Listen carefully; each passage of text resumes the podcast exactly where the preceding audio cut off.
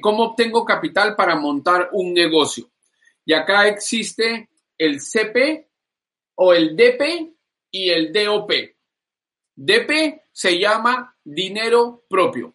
¿Eso qué significa? Dinero propio es que tú tengas el chip, el hábito, la regla, que las reglas son, son patrones de comportamiento donde tengas ese hábito que esté instalado en tu ADN, el hábito de pagarte a ti mismo primero. Y ojo con esto, aquí no es, ay, pero gano poco, pero no me alcanza, no importa.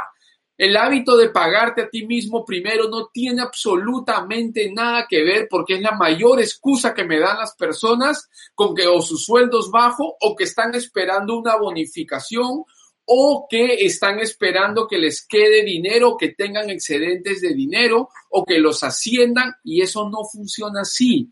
El hábito de pagarte a ti mismo primero, y lo puedes ver en mi canal de YouTube, es con lo que hoy ganas, no más, no menos, y no importa si te alcanza o no te alcanza. Entonces, la primera es la DP.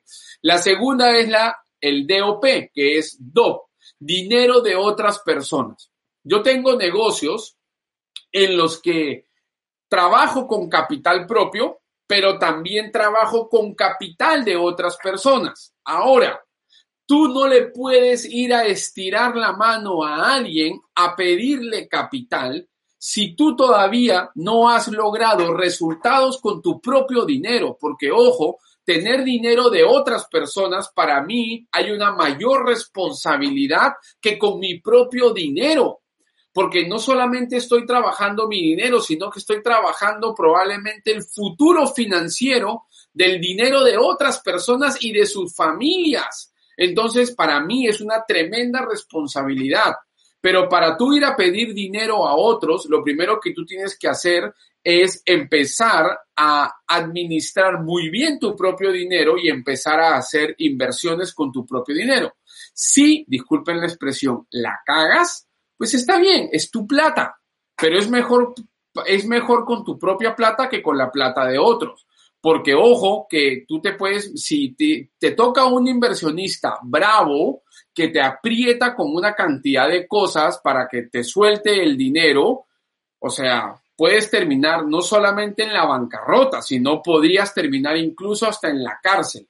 Aunque no hay cárcel por deuda en Perú y en otros países, hay cláusulas que las personas pueden incluir de tal forma que sí te puedan meter a la cárcel.